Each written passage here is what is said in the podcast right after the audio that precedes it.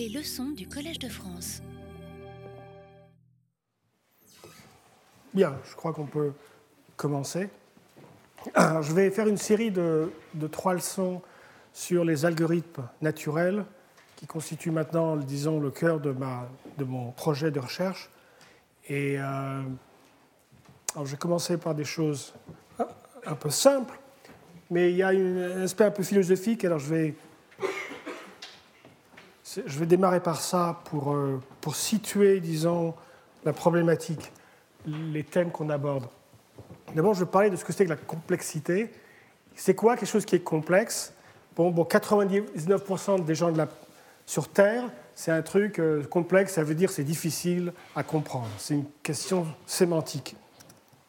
Bien sûr, pour les gens qui font la théorie du chaos, les mathématiciens appliqués, les physiciens, il y a aussi la difficulté de prédire, de connaître quelque chose, c'est une notion épistémologique, et c'est une autre euh, mesure de, ce qu'on appelle la complexité, un mot très galvaudé. Bien sûr, pour les informaticiens théoriques, il y a la difficulté de calculer euh, la complexité algorithmique, complexité computationnelle. C'est une notion instrumentale. Ici, on a la complexité de plier, de replier une protéine, qui est NP complet. Et je parler d'autre chose, c'est d'une complexité de la modélisation. Il y a des processus qui sont complexes, euh, peut-être pour toutes les raisons précédentes, mais elles le sont aussi pour une raison différente, qui est philosophiquement très différente. C'est celle que pour décrire le phénomène, pas pour le comprendre ou le prédire, ça c'est autre chose, mais rien que pour le décrire, c'est une affaire très complexe. Euh, alors, la raison pour laquelle on trouve ça, surtout dans le monde vivant, euh, à, à l'opposé de la physique ou de l'astronomie, de la chimie, c'est que moi, je considère que la biologie, c'est la physique qui rencontre l'histoire. Par l'histoire, je veux dire des millions d'années où euh, l'évolution, euh, la sélection naturelle euh, a fait son œuvre et a. Et son œuvre, c'est quoi? C'est surtout de briser les symétries. D'accord? La puissance de la physique vient du fait qu'elle est modélisée parfaitement par les mathématiques. Et ça n'est pas un accident, c'est parce que les mathématiques, c'est l'étude des symétries, et la physique, c'est en fait un univers euh, d'invariance. Il y a un grand théorème de Notaire, et Notaire qui dit que l'invariance et la symétrie sont les mêmes choses. C'est les deux revers de la même médaille. Mais avec l'histoire, ça change tout. Alors, prenons un exemple. Vous, vous, trempez votre cuillère dans votre café bien chaud et la cuillère va se réchauffer. Si vous voulez comprendre ce phénomène-là, à quelle vitesse la cuillère se réchauffe, vous avez une équation de la chaleur. Et bon, peut-être de la résoudre, c'est difficile, hein, mais mais de décrire le processus mathématiquement est extrêmement simple. Il faut très peu de symboles. En latex, c'est très simple. Et donc, la physique a une complexité descriptive très faible, et c'est ce qui en fait sa force. On peut écrire toutes les équations intéressantes sur une page. C'est quand même extraordinaire. Euh, en biologie, par contre, on n'a pas ça. D'accord? Si vous regardez, par exemple, pourquoi les tomates, c'est rouge, c'est une approximation de l'algorithme, si vous voulez, de l'équation, mais ce n'est pas une équation, de l'algorithme qui explique pourquoi les tomates sont rouges. C'est très compliqué. Même pas à comprendre, c'est compliqué à écrire, à, décrire. D'accord? Descriptivement, c'est compliqué. Donc, c'est ce qu'on appelle les algorithmes naturels. Et ce que je veux. L'hypothèse numéro un, j'ai deux hypothèses de travail. L'hypothèse numéro un, c'est que le monde vivant, le langage du monde vivant, et n'est pas celui de la physique ou de la chimie, c'est celui des algorithmes. D'accord? Alors, bien sûr, ça étudié de la chimie, de la physique et des mathématiques, absolument. Mais c'est essentiellement le langage des algorithmes. Alors, donc pendant ces trois leçons, je vais parler de choses assez différentes, euh, soit des, euh, des oiseaux qui volent ou des particules qui font des choses. Et donc, euh, je vais diviser ça en trois parties. Alors, je vais commencer par la chose peut-être la plus simple à expliquer et qui illustre le concept numéro 2, enfin l'hypothèse de travail numéro 2 qui pour moi est absolument essentielle, c'est la suivante, c'est que quand on a une équation très compliquée on veut la comprendre, on invente d'autres équations. Les mathématiques est un système clos. Hein. on va, quand on fait des mathématiques, on ne va pas chercher dans la religion à un moment pour nous aider. Les mathématiques, quand, on ne sait pas faire, ben on fait plus de mathématiques. D'accord? Mais donc, pour étudier des équations, on utilise des équations. Et demain, pour étudier des algorithmes, on va utiliser des algorithmes. Alors, les gens vont me dire, mais c'est pas vrai.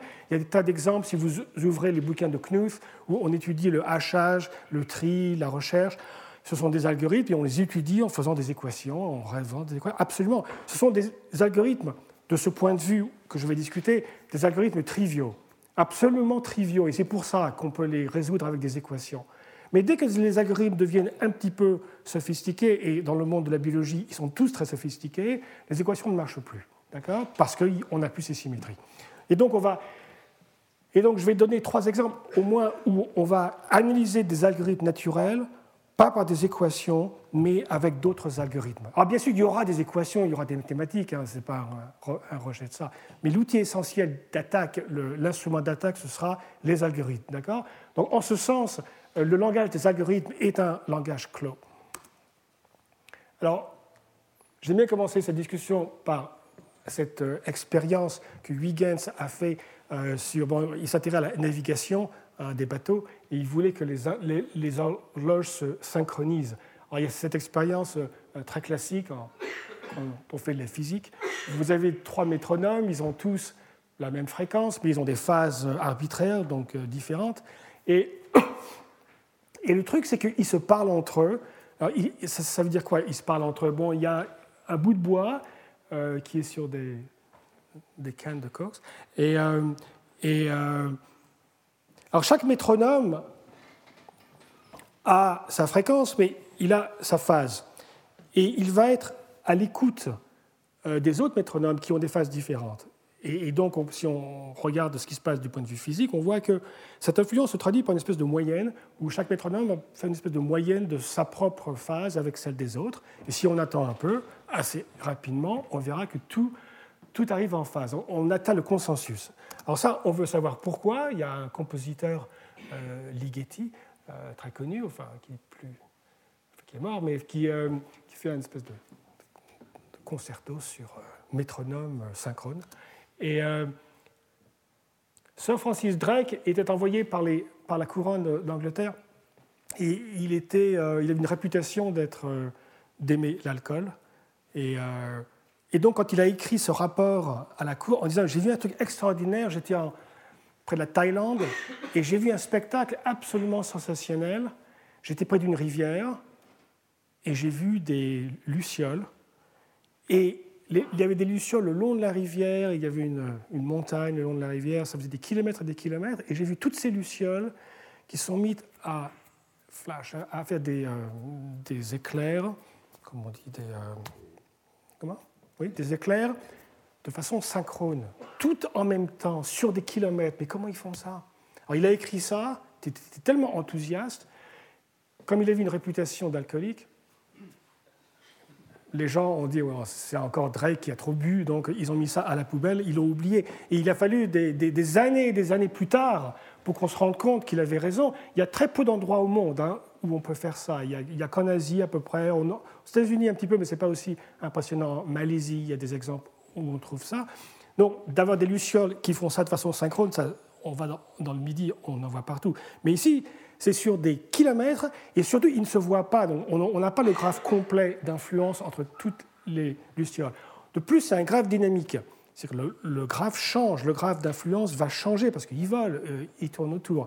Et pourtant, ils, arrivent à se synchroniser. Et euh, l'ai jamais vu en réalité, j'ai vu des films, c'est assez, soi-disant, très très impressionnant. Et euh, alors pourquoi? Comment ils font? D'accord? Il n'y a pas de chef d'orchestre ici, hein. c'est eux Alors, pour comprendre ça, en fait, c'est pas très compliqué, et euh, on discutera de choses bien plus compliquées plus tard. On n'a même pas la peine. Bon, ça, c'est un système euh, qu'on appelle endogène à. Euh, c'est une boucle fermée, on peut étudier ça comme ça, mais c'est même pas la peine. On, peut faire même des hypothèses encore plus générales, donc prouver des choses encore plus fortes. et donc, je vais vous parler de ce Donc vous avez des sommets qui sont fixés une fois pour toutes. On a n sommets. Ils ont des labels 1, 2, 3, n. D'accord? Et on va considérer des graphes qui ne sont pas orientés. On fera orienter plus tard. Il n'y a, pas de flèche sur les arêtes.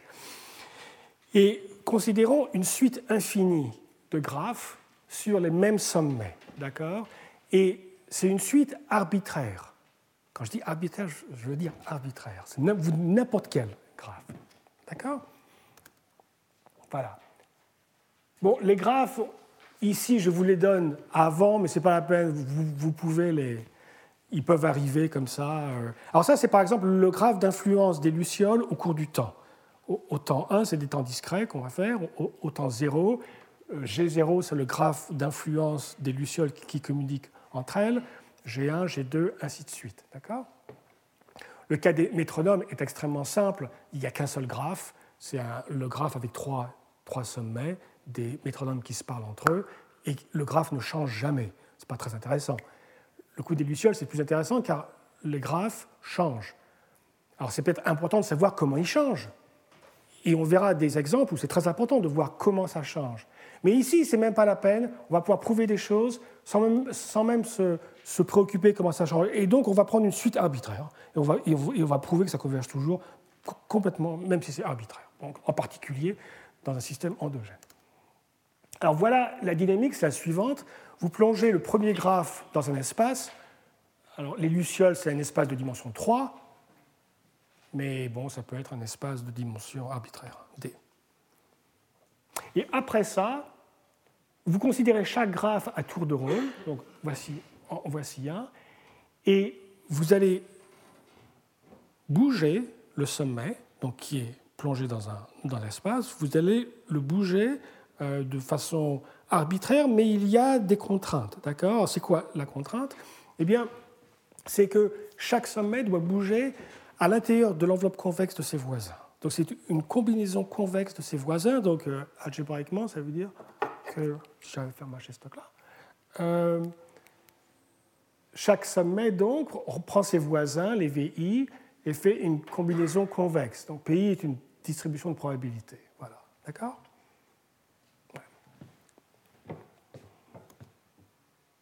Alors, on va considérer une contrainte c'est que les pays doivent, avoir une borne inférieure, qu'on va appeler par ρ. Et on verra, c'est nécessaire d'avoir ça. D'accord? C'est nécessaire d'avoir une borne inférieure. Je reviendrai euh, à ça. Mais les pays sont arbitraires sinon. D'accord? Ils peuvent changer euh, de, t égale 0, 1, 2, 3, ça va changer. Hein, c'est complètement arbitraire. Donc les, les graphes sont arbitraires et les pays sont arbitraires. Alors voici une illustration. G0, on a le premier graphe, il est plongé ici, on est à deux dimensions, mais enfin, pas, ça peut être n'importe où. Et on prend un sommet, on regarde ses voisins, on prend l'enveloppe convexe, on va la diminuer un peu. C'est le, fait d'avoir une borne inférieure sur les pays, l'équivalent géométrique, c'est de, euh, de, rétrécir un petit peu cette enveloppe convexe, et lui va pouvoir se déplacer n'importe où à l'intérieur de, ce petit jardin. D'accord? Il peut aller n'importe où. D'accord? C'est les pays qui nous disent où ils vont. Mais ça doit être dans les voisins convexes. Et on fait ça pour tout le monde. Alors, ils bougent. Voilà, c'est étape numéro 1, ça. D'accord? Une fois qu'on a fait ça, on passe à. On passe, on prend notre deuxième graphe, et on répète, mais ça va être des pays différents, bah, c'est un graphe différent, d'accord? Donc bah, on, répète la même opération, enfin le même genre d'opération. Et là aussi, le mouvement est arbitraire, mais la contrainte, vous devez rester dans l'enceinte convexe de vos voisins, c'est tout. Sinon, c'est arbitraire. Et vous faites ça pour toujours. Question, qu'est-ce qui se passe? Est-ce que ça converge? Et la réponse est oui, ça, converge toujours. D'accord? Peut-être qu'il faut définir ce que ça veut dire de converger. Que converger, ça ne veut pas dire que ça s'arrête de bouger.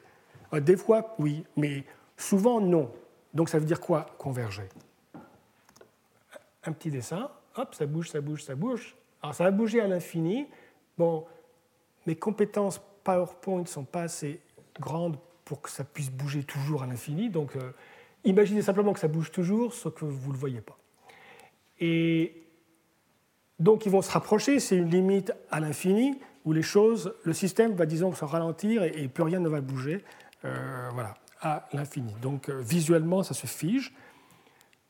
Et la convergence, on peut définir ça en prenant un epsilon arbitrairement petit, 1 sur 1 milliard si vous voulez, un paramètre. Mais pour ne pas encombrer les notations, on va supposer que epsilon c'est une petite constante. Ce n'est pas forcément une constante, hein, mais euh, bon, un tout petit epsilon. D'accord? Et quand tous vos points, quand tous vos sommets, d'accord, ils sont à l'intérieur d'une boule enfin, ou d'un disque ici de rayon epsilon et qui n'en sortent jamais, on dit qu'ils ont convergé converger vis-à-vis de epsilon. Mais l'idée, c'est qu'ensuite, si vous faites epsilon carré, ben, ça convergera aussi. Enfin, il n'y a, a, rien de miraculeux. Donc, visuellement, ça a convergé. Ensuite, ça ne va pas sauter à droite et tout. D'accord? Donc, c'est ça, la convergence. Donc, la suite 1 sur n converge vers 0, mais elle ne va jamais à 0. Bon, vous comprenez. Voilà. Euh, alors il y a deux sortes de convergence. Il y a celle que j'ai montrée, puis il y a celle-là. Ça, c'est une convergence qu'on aime bien. Ça ne se passe pas toujours, ce qu'on appelle le consensus, où ils ont tous le bon goût de venir tous ensemble. Alors ça, par exemple, c'est important pour les métronomes ou pour les lucioles. Quand ils se mettent à battre comme ça en synchronie, ça veut dire qu'en fait, ils sont tous ensemble. D'accord? Parce que on est à deux dimensions là, mais la, dimension, ce n'est pas seulement euh, géographie, ça peut être justement la phase, c'est une des dimensions, d'accord? Donc, euh, ça, c'est ce qu'on appelle le consensus. Alors, si on veut prouver quoi que ce soit, pourquoi on a rétréci l'enveloppe convexe un tout petit peu? C'est essentiel de faire ça. Pourquoi? Regardons ce système tout bête, tout simple. Il y a un seul graphe, qui se répète à l'infini. Il consiste de deux sommets et une arête. D'accord? Ici. Donc, c'est la première euh, euh, mise à jour. Donc, V1 se déplace à une distance. Bon, si, ça c'est 1 par exemple, c'est une, distance ρ d'ici. Donc, V1 se rapproche de V2 par une distance de ρ. Pareil avec V2, donc les deux trucs se rapprochent. Bon, c'est évident que avant qu'il soit très proche. Bon, et ça converge vers le milieu. C'est évident, c'est symétrique comme système. Donc ça va converger quand V1 et V2 se rapprochent exponentiellement euh, bon, à l'infini. Mais ils ne seront jamais identiques, V1 et V2. Ils vont, se rapprocher. Mais c'est évident que toute notion de convergence, ça va prendre au moins un sur ρ, parce que bon, ça ne bouge pas plus que, un, que ρ à chaque fois. S'il y a une distance 1, il faut au moins un sur ρ avant qu'il soit tout près. Donc euh, epsilon est, 1 sur 4 ou 1 sur 10 ou 1 sur 10 milliards, il faut au moins 1 sur ρ. D'accord Donc ça veut dire que le convergence, la convergence est, au moins inversement proportionnelle à ce ρ. Donc si ce ρ est 0, il n'y aura pas de convergence. D'accord Donc c'est essentiel d'avoir une borne inférieure, sinon on ne peut pas prouver quoi que ce soit. Si ρ vers, tend vers 0, ça va à l'infini. D'accord Donc c'est la raison pour laquelle on va supposer qu'il y a et on s'attend certainement qu'un théorème de convergence qui dit ça converge euh, en temps un tel, le temps doit être une fonction de quoi? Une fonction de n, le nombre d'agents, enfin le nombre de, sommets, de ρ, enfin de 1 sur ρ même, d'accord? Et puis de epsilon aussi. Enfin, epsilon, on va supposer que c'est constant, et donc euh, on ne va pas s'en soucier trop. D'accord? Alors, il y a eu énormément de travaux là-dessus depuis des dizaines d'années. Hein, c'est pas peine de revoir tout. Mais je crois que ça n'est pas injuste de dire que, tous les, ou du moins, vraiment tous les travaux là-dessus, ils étaient plutôt intéressés par le consensus. Enfin, ils, font des hypothèses, d'accord? Donc euh, des hypothèses qui ne sont pas forcément vraies, qui disent par exemple que le, système est infiniment connecté. Alors ça veut dire quoi? Quand vous prenez votre vos G0, G1, G2, G3, vous, pouvez faire plusieurs hypothèses. Par exemple, une, hypothèse, c'est de dire que tous les GI sont connectés, enfin sont connexes. C'est une, hypothèse possible. C'est un peu dur comme hypothèse quand même, ça. C'est un peu fort, on peut la, l'alléger un peu. On, peut dire tous les suffixes. Ah, c'est quoi un suffixe? Eh bien, Vous prenez l'union de tous les graphes, GI, GI plus 1, GI plus 2, et ainsi de suite. Vous pouvez dire que toutes ces unions-là sont connexes. C'est beaucoup plus euh, léger. Comme, euh, et ainsi de suite. Ça aussi, c'est peut-être un peu trop lourd. Il y a des tas comme ça de conditions qu'on peut mettre. Alors, il y a de gros problèmes, euh, à mon avis, avoir ces conditions. C'est un peu. Euh, euh, de savoir si ces conditions sont vraies, c'est un petit peu le but du jeu. Alors, si on les suppose, ça enlève à peu près, à mon avis, l'essentiel de l'intérêt de la chose, d'accord?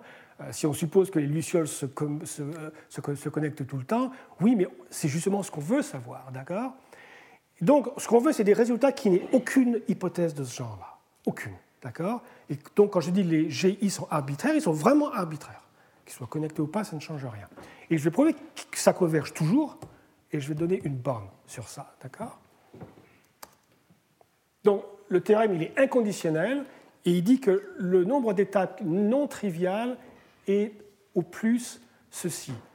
Et c'est optimal, ça, d'accord? C'est un résultat qui est optimal. Et alors, ça veut dire quoi, non trivial? Le système, généralement, bouge toujours. Donc, si vous dites que le temps avant la convergence et le temps avant que tout s'arrête, ben, ça va être infini. Donc, c'est idiot comme définition. Donc, il faut très bien trouver une définition autre. Donc, ce qu'on va faire, c'est la chose suivante. On va dire, quand le système bouge par epsilon, eh bien, on va considérer ça comme une étape triviale. Et donc, on ne va pas la compter. D'accord?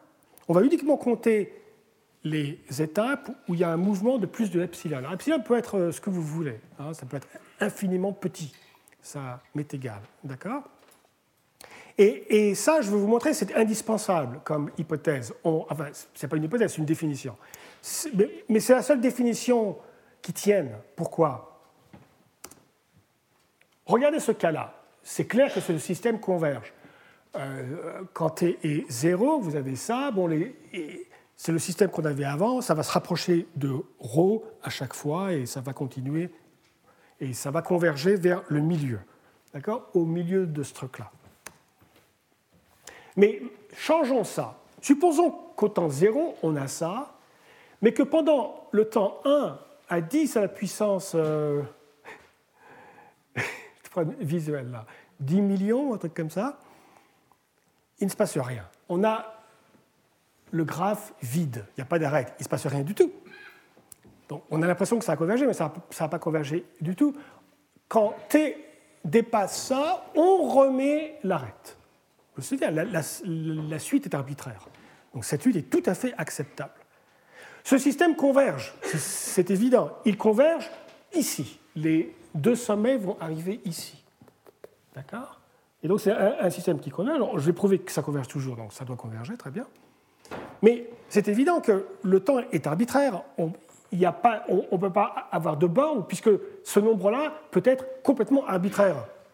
Et il n'a aucun rapport avec les données du problème, avec n, avec ρ ou avec epsilon. D'accord? Donc, ceci montre qu'on est bien forcé de ne compter que les étapes qui sont non triviales. Si rien ne bouge, on ne va pas compter ça. Et il ne faut pas le compter si on veut avoir la moindre chance d'avoir une borne. J'espère que c'est clair, ça. D'accord?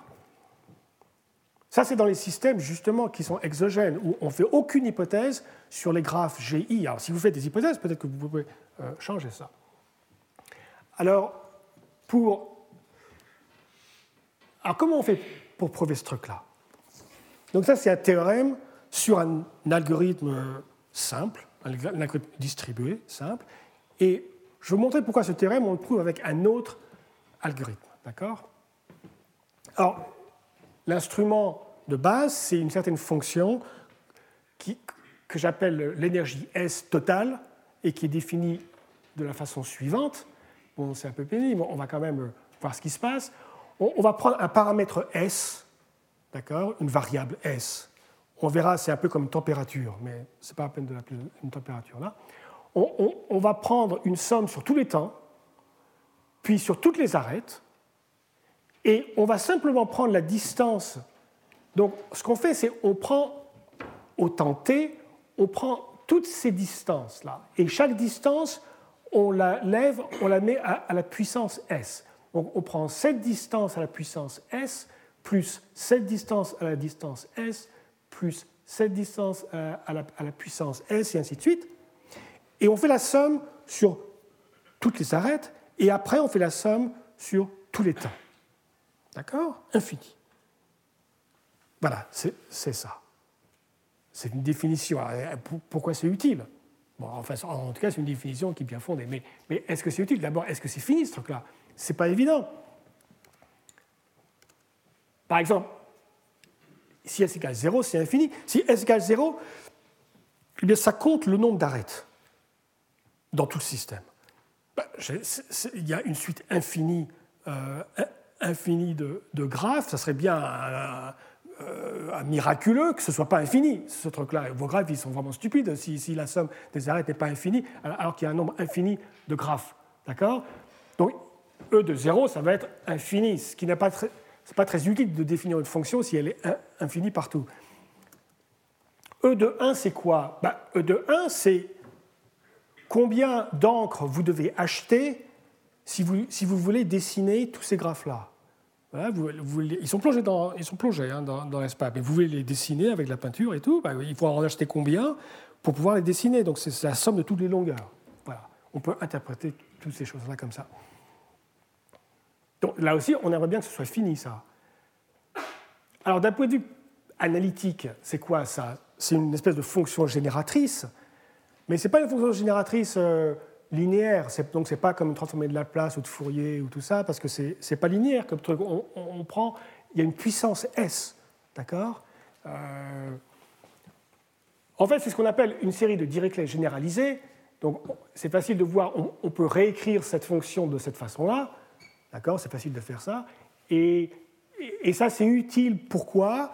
Parce qu'il y a une théorie que Hardy a, le mathématicien Hardy a débuté, a commencé sur ces fonctions-là. Et par exemple, notamment, on sait que, qu'on peut que, c'est une, euh, que cette fonction code toutes les longueurs des arêtes euh, de façon sans perte. C'est-à-dire que si on utilise E S comme un oracle, on peut récupérer toutes les arêtes. D'accord? Donc c'est invertible, comme il n'y a pas de perte d'information. Ça, c'est très important. Fonction génératrice, généralement, au moins, il ne faut pas que ça perde de l'information. D'accord? Donc, au moins, ça, ça réunit cette première condition, que c'est on peut inverser. C'est inversable. Alors, une série de Dirichlet, il y en a au moins une que vous connaissez, tous, je suis sûr. C'est bien sûr la fonction de Riemann, la, la fonction zeta de Riemann, qui est donc définie comme ça. Et bien sûr, c'est la fonction génératrice, ce qu'on appelle la fonction génératrice des nombres premiers. Et pourquoi? Parce que si on écrit n, si on décompose n en euh, produit de, ces facteurs premiers, on a cette expression. regardez ça visuellement. Visuellement, ça cette tête-là. Il se trouve qu'on peut écrire l'énergie totale de cette façon-là on va voir ce qui se passe là-dedans. Mais pour l'instant, simplement visuellement, regardez qu'il y a de grandes similarités. Ça commence par une somme, et après, on a un produit de trucs qui ont euh, P sur K. Bon, voilà. Donc, visuellement, c'est à peu près similaire, et c'est la raison pour laquelle, d'accord C'est précisément la raison pour laquelle j'ai défini cette fonction, d'accord Parce que ce n'est pas une fonction qui est vraiment courante, cette fonction S énergie. Le truc le plus proche, si vous connaissez un peu, c'est euh, ce qu'on appelle la fonction de RIS. Euh, RIS a défini une fonction de, qui s'appelle le potentiel S. Mais c'est une, somme finie, euh, la fonction de RIS. Ça, c'est une somme infinie, donc il y a quand même de grosses différences. Alors, l'exercice est utile de voir pourquoi, parce qu'on y reviendra. Pourquoi ça En fait, c'est une espèce de fonction de Riemann généralisée? C'est important de comprendre ça. Alors, ça, c'est la définition on peut la réécrire comme ça. Ça veut dire quoi? Ben, C'est quoi ça? C'est la distance entre le sommet i et le sommet j en temps, au temps t. C'est la distance. Et on, prend ça à la puissance s. On peut écrire ça de façon vectorielle. Prenons simplement la matrice qui est n rangée et deux colonnes. Donc chaque rangée nous donne la position d'un nœud, la position du premier nœud en temps t, du dernier nœud en temps t. On peut bien sûr trouver un vecteur une espèce de masque qui, qui va nous prendre ce qu'il faut ici. Donc on peut toujours trouver ce U tel que ce machin-là soit égal à ça. Donc ça, c'est assez évident qu'on peut écrire ça de cette façon-là. D'accord? Étape numéro 1. Étape numéro 2. C'est quoi cette matrice? Ben, C'est une matrice qui est 2 par 1, qui nous simplement qui nous dit, c'est la matrice d'état du système. Mais quand on passe euh, d'une configuration à une autre, qu'est-ce qu'on fait? On prend des combinaisons convexes. Mais combinaison convexe, algébriquement, c'est multiplié par une matrice stochastique. D'accord? C'est absolument rigoureusement équivalent. Donc, pour passer de cette matrice-là, enfin de cette matrice-là qui est celle-là en temps 0, donc ça c'est x1 de 0, c'est, ça c'est les conditions initiales, et à chaque temps t égale 0, 1, 2, 3, 4, ce qu'on fait, c'est qu'on multiplie le résultat par une certaine matrice stochastique. D'accord? Et donc c'est comme ça qu'on arrive à ça.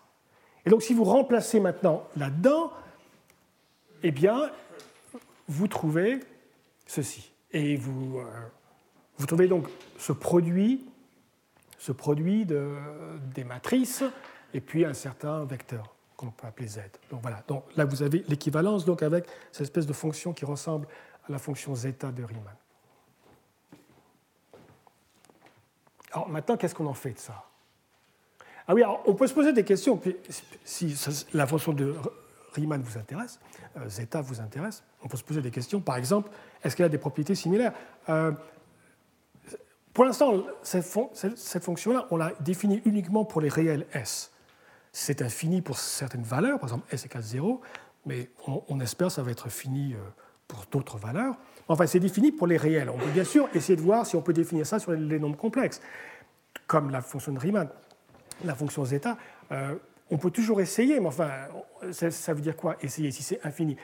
La question, c'est de savoir est-ce qu'on peut continuer, faire une continuation de cette fonction réelle dans le plan complexe et de voir ce qui se passe? Alors, en général, c'était évident que, que la réponse est non. Euh, cette fonction-là n'a absolument aucune raison euh, qu'on puisse en faire une continuation. Une fonction arbitraire, on ne peut pas les continuer. Mais par contre, on peut montrer que quand n est très petit, par exemple quand n est égal à 2, euh, on peut, il y a une continuation de la fonction. alors je l'ai dessiné pour vous ici, c'est l'amplitude dans le plan complexe. Donc c'est une fonction très jolie. Elle a des pôles, c'est une fonction méromorphique qui a un nombre infini mais, comptable discrets de, pôles qui sont le long de l'axe imaginaire, tous les entiers. Et le reste, c'est très très bien, c'est très joli. L'intérêt de la chose, c'est quoi? Alors d'abord, c'est un problème ouvert. Je ne sais pas prouver, je, je, conjecture, mais je ne sais pas prouver que, en règle générale, la fonction maximale, l'énergie maximale, donc c'est ça qu'on va définir. On est en dimension D, on, a, on est par exemple, les points sont dans, euh, dans une boîte de, dans l'axe, dans la boîte 0,1 par exemple, hein, d'accord, donc c'est borné, et on veut maximiser l'énergie totale. D'accord Donc on, peut définir par compact euh, tout ça, on peut définir cette fonction-là. Et la question, c'est de savoir est-ce que cette fonction peut être continuée méromorphiquement? Et je pense que la, raison, c'est oui, mais je ne peux pas le prouver en général.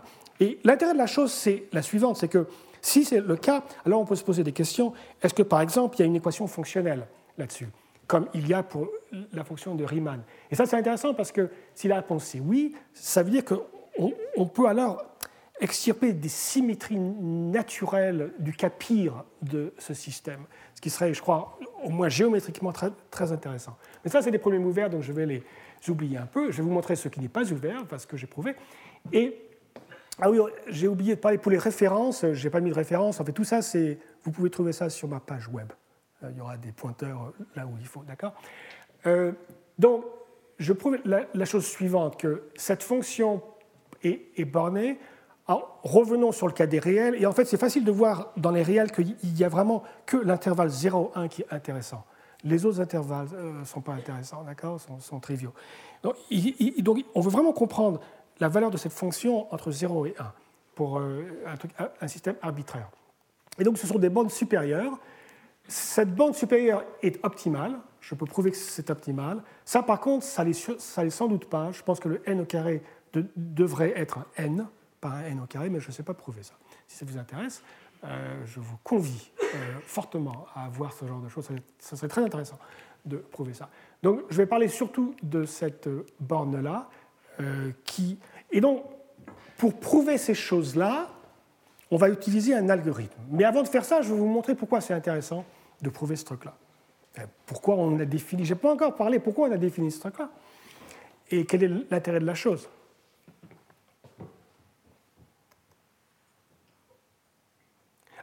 euh, euh, oui. Euh, avant de parler de ça, je m'excuse, je vais une petite parenthèse qui est on a vu quelques transparents précédents que en fait ça revient vraiment à comprendre des produits de matrice stochastique. C'est un petit peu tout ce qui se passe. On a ces graphes-là qui arrivent et on multiplie des, matrices stochastiques. On veut comprendre ce qui se passe. D'accord? Et donc on a ces graphes qui arrivent et on a donc ces mouvements convexes ça se traduit par des produits des matrices. Donc vous imaginez une série infinie, une suite infinie de matrices, on va les multiplier sur la gauche. D'accord? Comme ça. Et on veut savoir ce qui se passe. Supposons que toutes les matrices soient identiques. Elles sont toutes égales à P. Donc on s'intéresse aux puissances d'une matrice. P, P au carré, P cube. Ça, c'est la théorie des chaînes de Markov. D'accord? Donc, quoi qu'on fasse, on devrait être capable de relire toute la théorie des chaînes de Markov en cas particulier. Le cas particulier où on a toutes les matrices sont les mêmes. D'accord? Alors, si vous êtes un peu familier avec les chaînes de Markov, ce que je vais supposer, vous savez qu'il y a, dans l'étude des chaînes de Markov, il y a une subdivision essentielle entre les systèmes réversibles et ceux qui ne le sont pas. Quand on fait la biologie, les systèmes réversibles sont très très importants, hein, parce que la réversibilité, ça veut dire que quand le système est en équilibre et qu'on le regarde, on ne peut pas savoir, le temps n'a pas de direction. On ne peut pas savoir si le temps progresse positivement ou négativement. Ou si je fais un film et que je vous passe le film en sens arrière, vous ne pouvez pas vous en apercevoir. C'est ça la réversibilité, d'où le nom. Mais évidemment, ça ne se passe que quand le système est à l'équilibre. D'accord? Et l'équilibre est unique. Alors, comme on a des produits de matrix stochastique, on peut se poser la question, mais est-ce qu'il y a un équivalent de la réversibilité? Les chaînes de Markov, il faut que toutes les matrices soient les mêmes. Ici, elles ne sont pas les mêmes. Eh bien, la réponse est oui, on peut définir effectivement une notion de réversibilité qui contient comme cas particulier le cas réversible des chaînes de Markov. Et l'énergie devient bien meilleure, elle devient polynomiale. Et, ça, c'est optimal. Alors, reprenons le cas des chaînes de Markov. La réversibilité, c'est bien joli parce que ça, en, physique en biologie et en chimie, c'est extrêmement fréquent. Mais le truc, c'est pas ça. Le truc, c'est que la, réversibilité, ça a de gros avantages. Les systèmes se, mélangent bien plus rapidement. Et la raison est, que, et puis c'est pas que la seule raison, il y a aussi une raison méthodologique, que grosso modo, les systèmes réversibles sont diagonalisables, grosso modo. D'accord? Et ça veut dire quoi, diagonalisable? Ça veut dire qu'on peut réduire la dimension. D'accord? Ça, c'est un petit peu un truc philosophique, mais, le point essentiel de l'algèbre linéaire, c'est de réduire une haute dimension en dimension 1 ou dimension 2 ou en très petite dimension. C'est ça, c'est l'essentiel de l'algèbre linéaire, d'accord? Et donc, quand une matrice n'est pas forcément diagonalisable, mais si elles sont réversibles, elles le sont. Et là, donc, on regarde les valeurs propres et ensuite, crac, on peut avoir des théorèmes de convergence bien plus rapides.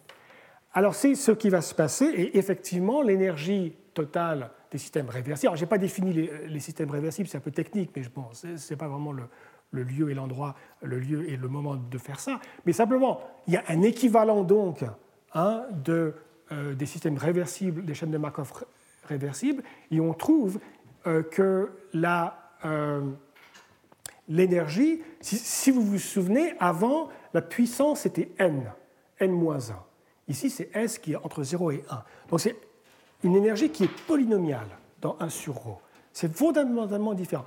Et j'ai dit que ça c'était optimal, oui, parce qu'avec ça, vous pouvez retrouver tous les théorèmes de convergence des chaînes réversibles de Markov. D'accord? Donc il y a des bouquets entiers, vous en avez, toutes peuvent être ré, euh, euh, retrouvées euh, de ça. Et même des chaînes qui, ne sont pas réversibles. Par exemple, une chaîne de Markov réversible, généralement, converge en temps polynomial une chaîne qui n'est pas réversible peut être exponentielle. Donc c'est une grosse différence. Hein, les chaînes non réversibles, et en biologie c'est très important, si ça prend un temps exponentiel, vous n'aurez jamais l'équilibre. Et donc c'est une notion très importante.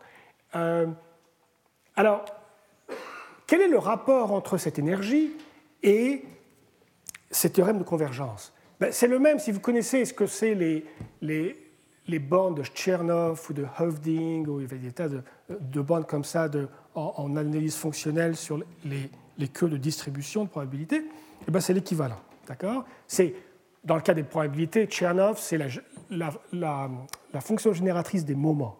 C'est comme ça, c'est comme ça qu'on dit moment generating function. Et, euh, et ben là, c'est l'équivalent, si vous voulez, pour ces systèmes-là. Donc c'est pour la même raison qu'on a euh, des bornes de Tchernoff sur la convergence de certains systèmes indépendants, eh bien, on va avoir, on va utiliser l'énergie totale pour avoir des résultats de convergence sur ces systèmes-là. D'accord? Ça, c'est un truc technique, c'est pas la peine d'en parler. Revenons à cette énergie. Il faut la borner. Comment on fait? Donc, c'est vraiment l'essentiel, c'est borner cette énergie. Alors, la première observation, c'est que l'énergie, vous vous souvenez, c'est grosso modo la somme de toutes ces longueurs à la puissance s sur tous les graphes possibles. Alors, on va définir une énergie cousine qui est très similaire, mais qui n'est pas tout à fait la même, qu'on va appeler l'énergie euh, cinétique. Et on va borner l'énergie cinétique, et bon, ensuite vous pouvez prouver que si vous savez borner l'énergie cinétique, vous savez borner l'énergie totale. Ça, je vais sauter ça, d'accord? C'est pas très difficile. On va donc se concentrer sur l'énergie cinétique. L'énergie cinétique, c'est quoi? C'est ça. Ah, bon, ça, c'est l'expression algébrique, mais en français courant, c'est quoi? Eh ben, C'est même peut-être même plus simple que ce, que ce truc-là. Vous prenez chaque sommet et vous voyez où il se déplace. Ça, c'est simplement le déplacement. Il s'est déplacé de. Le sommet numéro i s'est déplacé d'ici à là. Vous prenez la distance euclidienne et vous faites ça à la puissance s. Donc si vous, vous êtes les sommets du graphe, vous allez bouger un peu, de temps 0 au temps 1, on va mesurer de combien vous avez bougé, on va prendre ça à la puissance s, on va additionner tout ça. D'accord? Donc, ce n'est pas tout à fait pareil. On pense que c'est peut-être un peu plus petit, enfin on ne sait pas. Mais faites-moi confiance, c'est très voisin. D'accord? Donc, on va uniquement regarder l'énergie cinétique. Alors, l'énergie cinétique, donc c'est ça. Donc, ici, par exemple, vous êtes G0. Donc, ça, ça va bouger.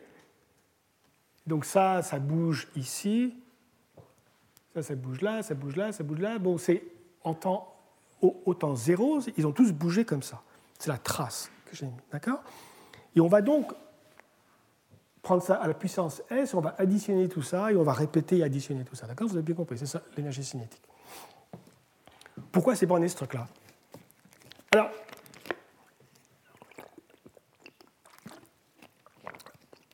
Essayons d'avoir un peu d'intuition pour voir ce qui se passe là. C'est un système, c'est un système dissipatif, mais l'enveloppe convexe du tout ne peut que diminuer. Parce que tout ne peut bouger qu'en prenant l'enveloppe convexe des voisins. Donc c'est évident, si vous, vous prenez l'enveloppe convexe de tout ça, c'est que ça ne bouge pas, mais ça ne peut pas grandir je pense qu'intuitivement, c'est clair. Donc, il semble que les points qui sont sur la périphérie, ils vont sans doute bouger vers l'intérieur, à une certaine vitesse peut-être. Par contre, ceux qui sont au milieu, ils peuvent aller n'importe où. Hein, ils peuvent être balancés à droite, à gauche, en haut, à droite, et tout ça, d'accord? Alors, gardons cette image en tête. Elle n'est pas tout à fait exacte, mais elle va quand même aider.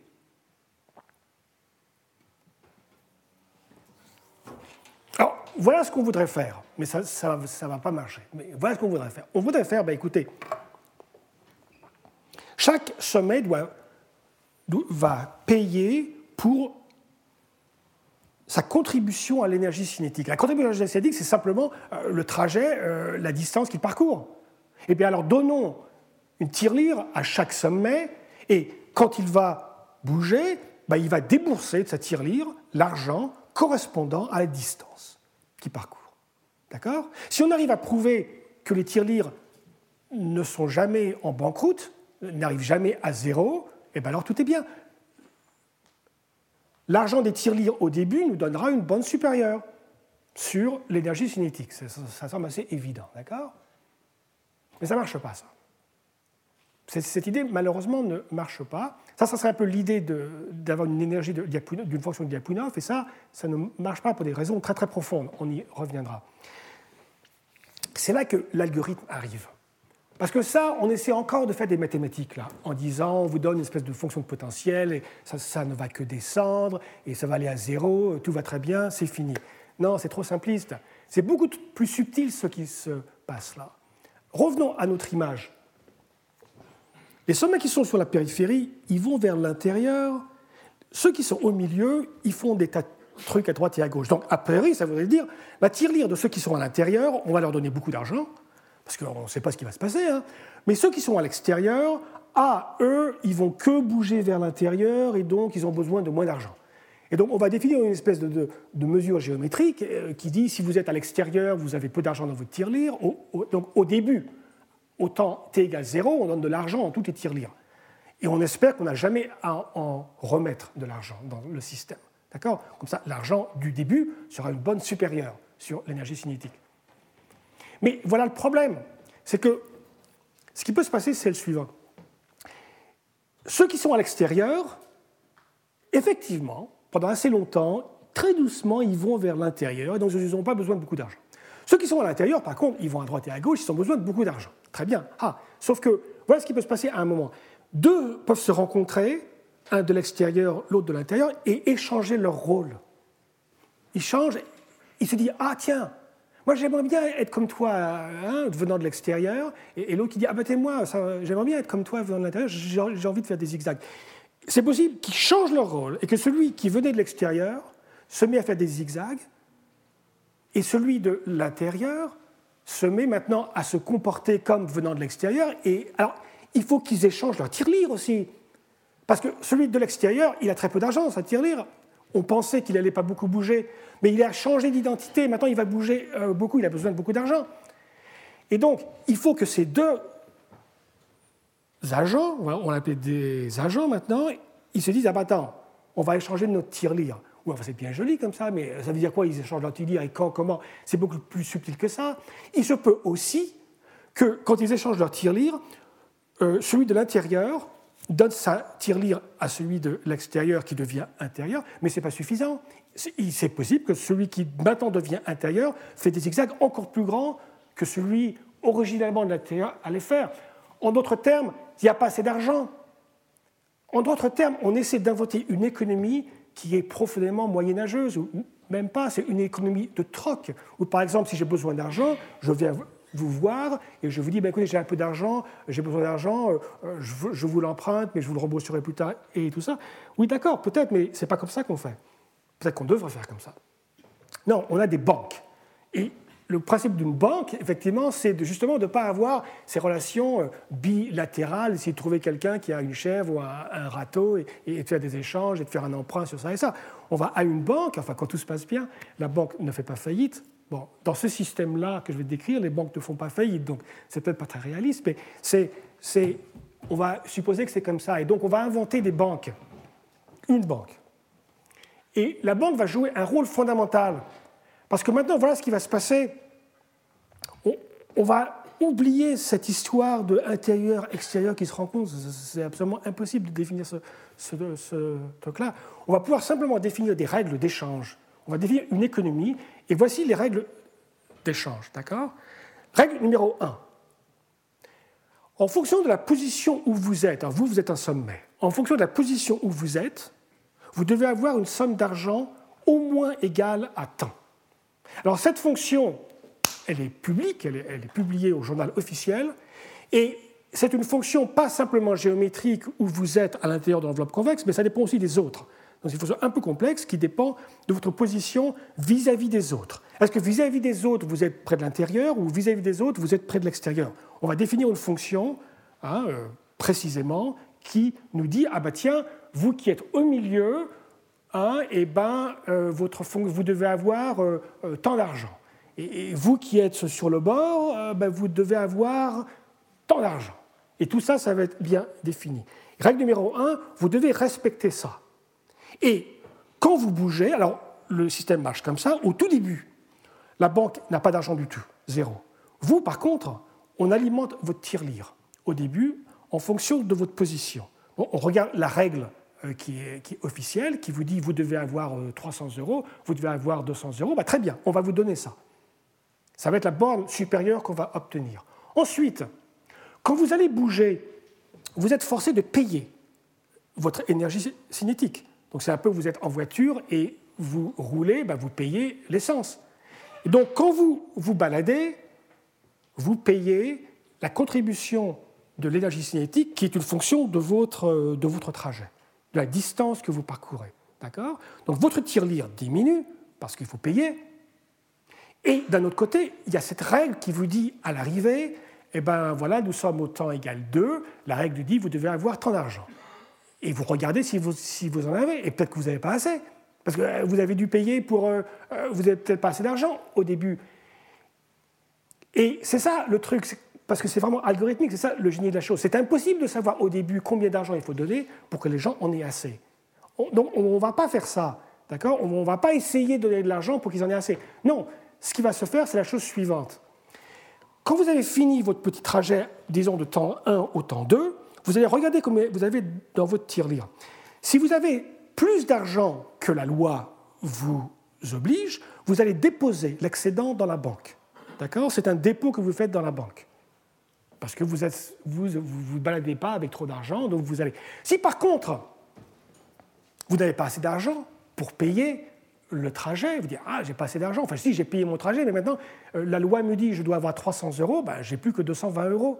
Qu'est-ce que je fais? Vous empruntez de l'argent à la banque. Vous allez à la banque et dites j'ai besoin de 80 euros. D'accord? Et donc, ce qu'on définit, c'est un algorithme un algorithme économique ou financier, si vous voulez, d'échange et avec des règles de dépôt, de blablabla. Bla bla bla et l'autre règle, c'est que la banque ne doit jamais avoir un découvert. Une banque ne peut pas emprunter à une autre banque, ne peut pas être banqueroute.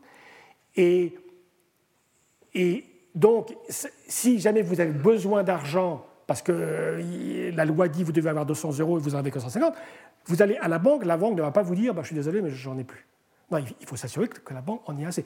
Et la question, c'est la suivante est-ce que c'est possible de faire tout ça? Est-ce que c'est possible?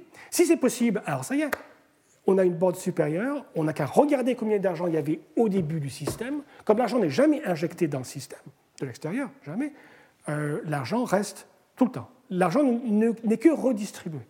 D'accord?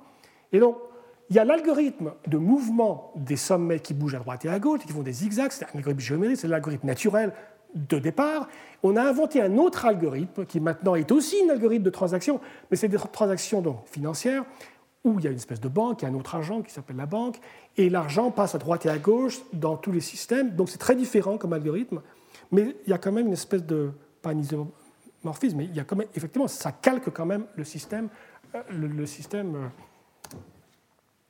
alors, les gens me disent, mais oui, donc c'est une fonction Lyapunov généralisée, distribuée, blablabla. Bla, bla, bla. Oui, mais ça, à mon avis, c'est vraiment. Il ne faut pas voir les choses comme ça. C'est. Euh, une fonction de Lyapunov, l'équivalent, ça serait s'il n'y avait qu'une banque et pas de tirelire. D'accord? Une fonction de Lyapunov, c'est quoi? C'est un chiffre. À chaque étape, il y a un chiffre. Et ce chiffre, c'est un résumé du système.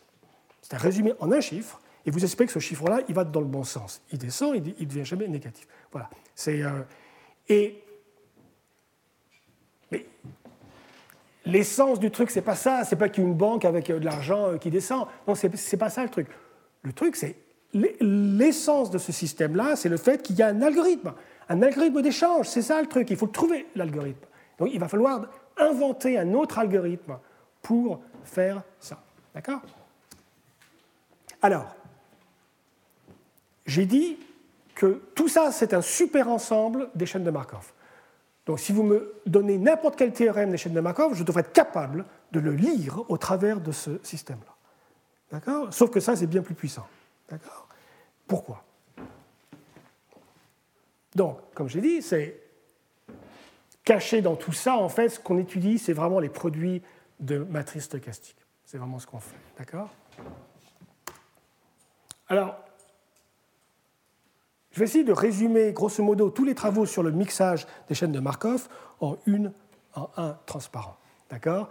Car il y a des tas de techniques très très différentes, il y a des tas de bouquins qui ont été là-dessus, mais elles ont toutes le même schéma. D'accord? Et je vais vous le montrer, ce schéma. Donc c'est une, une, matrice euh, stochastique. Voilà, ici. Matrice stochastique, on peut regarder la première rangée et considérer ça comme un point, un point à quatre dimensions.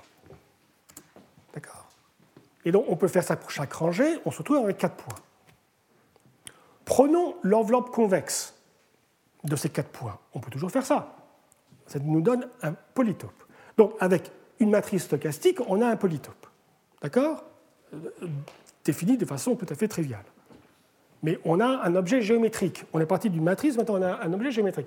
Si on en prend une autre, P2, eh bien on a un autre polytope. Ah, si on fait le, produit P2, P1, qu'est-ce qui se passe? Est-ce qu'il y a quelque chose qu'on peut dire sur cette polytope On a un troisième polytope, parce que, car P2, P1, c'est stochastique. Hein. Le stochastique, c'est close, c'est euh, close c'est invariant sur multiplication.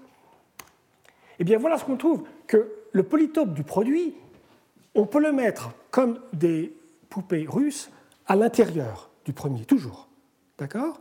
Donc, le vert, le produit, on peut toujours le mettre, par translation, à l'intérieur du premier. Il y a la place, toujours. Ça, on, peut prouver ça, c'est un théorème.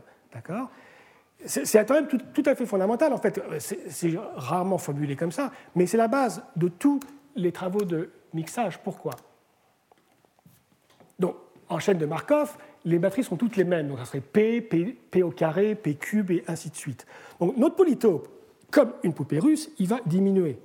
Ça, on l'a prouvé. La question, c'est de savoir comment il diminue. Un polytope, ça peut diminuer de tas de façons différentes. Et tous les théorèmes sur le mixage des chaînes de Markov, que ce soit des couplages ou n'importe quoi, il y, a toujours l'étape intellectuelle suivante, de dire que quand on va d'un polytope à un autre, eh bien, ça rétrécit par un certain... Hein, alors, il y a beaucoup de possibilités de mesurer ça. On peut mesurer le volume, on peut mesurer euh, le width, on peut mesurer le diamètre, on peut mesurer des moyennes quadratiques. Alors, si vous utilisez des valeurs propres pour faire ça, les gaps spectraux, hein, comme on en français, les écarts spectraux, tout ça, euh, tout ça, ce sont des mesures de ces polytopes. Bon, c'est des moyennes quadratiques de euh, quoi que ce soit et tout. Mais le but est toujours le même, c'est de dire que quand on passe d'un à un autre, eh ben, ça rétrécit un peu. Par exemple, tous les trucs classiques où on regarde l'écart entre la deuxième valeur propre et la première, eh ben, cet écart-là, ça mesure le rétrécissement d'un à un autre. Mais voilà le problème. Ça ne peut pas marcher, ça, ici. C'est impossible. Je vous ai donné un exemple. Quand les matrices ne sont pas les mêmes et, sont arbitraires, vous pouvez rester coincé pendant très longtemps où il n'y a aucun rétrécissement. Donc tout théorème qui dit à chaque étape ça rétrécit par temps est faux. C'est faux d'un point de vue logique. On ne peut pas quantifier comme ça. D'accord? Donc c'est pour ça que, parce que ça c'est local, on fait une affirmation locale. À chaque fois il se passe quelque chose. Là, l'énergie S est très différente. L'énergie S, ça vous choisit une température S. Je dis température parce que dans les fonctions de partition, en fait, c'est euh, en physique, ah, c'est l'équivalent le plus proche des fonctions de partition. On choisit une température et l'énergie S, c'est un nombre, mais un nombre qui vous dit quelque chose sur toute la trajectoire infinie. C'est une intégrale, enfin une somme sur tout ça. Et si vous choisissez un S différence, vous vous baladez le long de ça. Mais ça peut rester coincé pendant très longtemps et ensuite rétrécir très vite. Ça n'essaie pas de voir s'il y a toujours à chaque fois ça rétrécit, d'accord? Et alors, il y a des raisons plus profondes pour lesquelles les méthodes d'algèbre linéaire euh, ne, ne, peuvent pas marcher, d'accord? Les raisons techniques, qui, à mon avis, sont un peu stupides, mais les raisons techniques, c'est les suivantes ces produits de matrices, ces matrices ne commutent pas. D'accord? Et elles n'ont aucune raison de commuter. Et donc, et donc elles n'ont pas de base propre commune. Bah, si elles n'ont pas de base propre commune, ça ne sert à rien de regarder les valeurs propres. D'accord? Parce que euh, à chaque fois, vous, vous, êtes une espèce de rotation. Il y a un mélange euh, complet. Donc, Souvenez-vous du principe philosophique numéro un de l'algèbre linéaire, c'est de réduire la dimension. Mais si à chaque fois vos valeurs propres, vos, bases propres, elles changent, va être du problème que généralement, très souvent, il n'y aura pas de base propre, parce que ces, matrices ne sont pas forcément diagonalisables. Mais ça, c'est le moindre des problèmes, même si elles l'étaient, même si elles par exemple, réversibles. Euh, pas de problème là. Euh, ça n'empêche que euh, à chaque fois une espèce de mélange complet qui, annule toute euh, l'algèbre linéaire. Donc tout ce qui est basé sur les, fonctions de Lyapunov, qui sont des polynômes quadratiques ou cubiques ou n'importe quoi, de toute façon, ça, c'est, c'est comment on dit en anglais? DOA. Vous pouvez voir dans le dictionnaire ce que ça veut dire. Euh, voilà. Donc, effectivement, on peut récupérer toutes les théories de mixage sur le, euh, sur le. Alors, ce que j'ai fait là, c'est quoi? C'est prendre un système qui est en fait exogène, c'est-à-dire qu'il y a un, système dynamique, un système dynamique euh, qui évolue, mais les changements sont arbitraires. On a pu prouver quelque chose, mais c'est un miracle. Ça ne va pas se reproduire, ça. Euh, les matrices sont complètement arbitraires et on peut quand même prouver quelque chose. C'est quand même, euh, hein, c'est parce que ce stochastique c'est tellement puissant qu'il se passe quand même des choses. Bon, très bien. Mais ce qu'on va regarder dans les, euh, ben, dans les jours qui suivent, ce sont des systèmes qui sont plus complexes, qui sont endogènes. C'est-à-dire c'est des systèmes où les matrices, maintenant, elles vont changer, non pas de façon arbitraire, mais elles vont changer en fonction du système lui-même. D'accord? Il va y avoir une boucle de feedback. D'accord? Et là, on pourra prouver des choses sur des graphes différents. Là, vous pouvez poser la question, mais est-ce que ça marche pour les graphes qui sont, pas, qui sont orientés? La réponse est non, non, non, non, non. Cette théorie s'écroule complètement si les graphes sont orientés. D'accord? Et, ça, c'est facile de voir qu'on ne peut rien prouver de façon arbitraire pour les graphes orientés. Donc, pour les graphes orientés, il va falloir considérer des systèmes dynamiques endogènes où il y a une, le, système se nourrit, sa dynamique se nourrit lui-même. Et là, on pourra prouver des choses. D'accord? Et là, je vois qu'il est passé 4 heures, et donc, non, passé 3 heures. Et donc, et donc je vais m'arrêter et je vais donc laisser la place à mon, vieil ami Herbert Edelsbrunner, professeur à IST, à l'Institut de sciences et technologies euh, autrichien, un nouvel institut de physique d'informatique qui a été créé à Vienne. Euh, Herbert a fait une longue carrière euh, illustre aux États-Unis, un des pionniers de la géométrie algorithmique, s'intéresse beaucoup à la topologie algorithmique depuis longtemps, c'est un des fondateurs du sujet, écrit plusieurs bouquins à ce sujet, et donc il va nous parler d'homologie, je crois. Et cinq minutes avant de changer l'ordinateur et tout ça. Merci. Retrouvez tous les contenus du Collège de France sur www.colège-2-france.fr.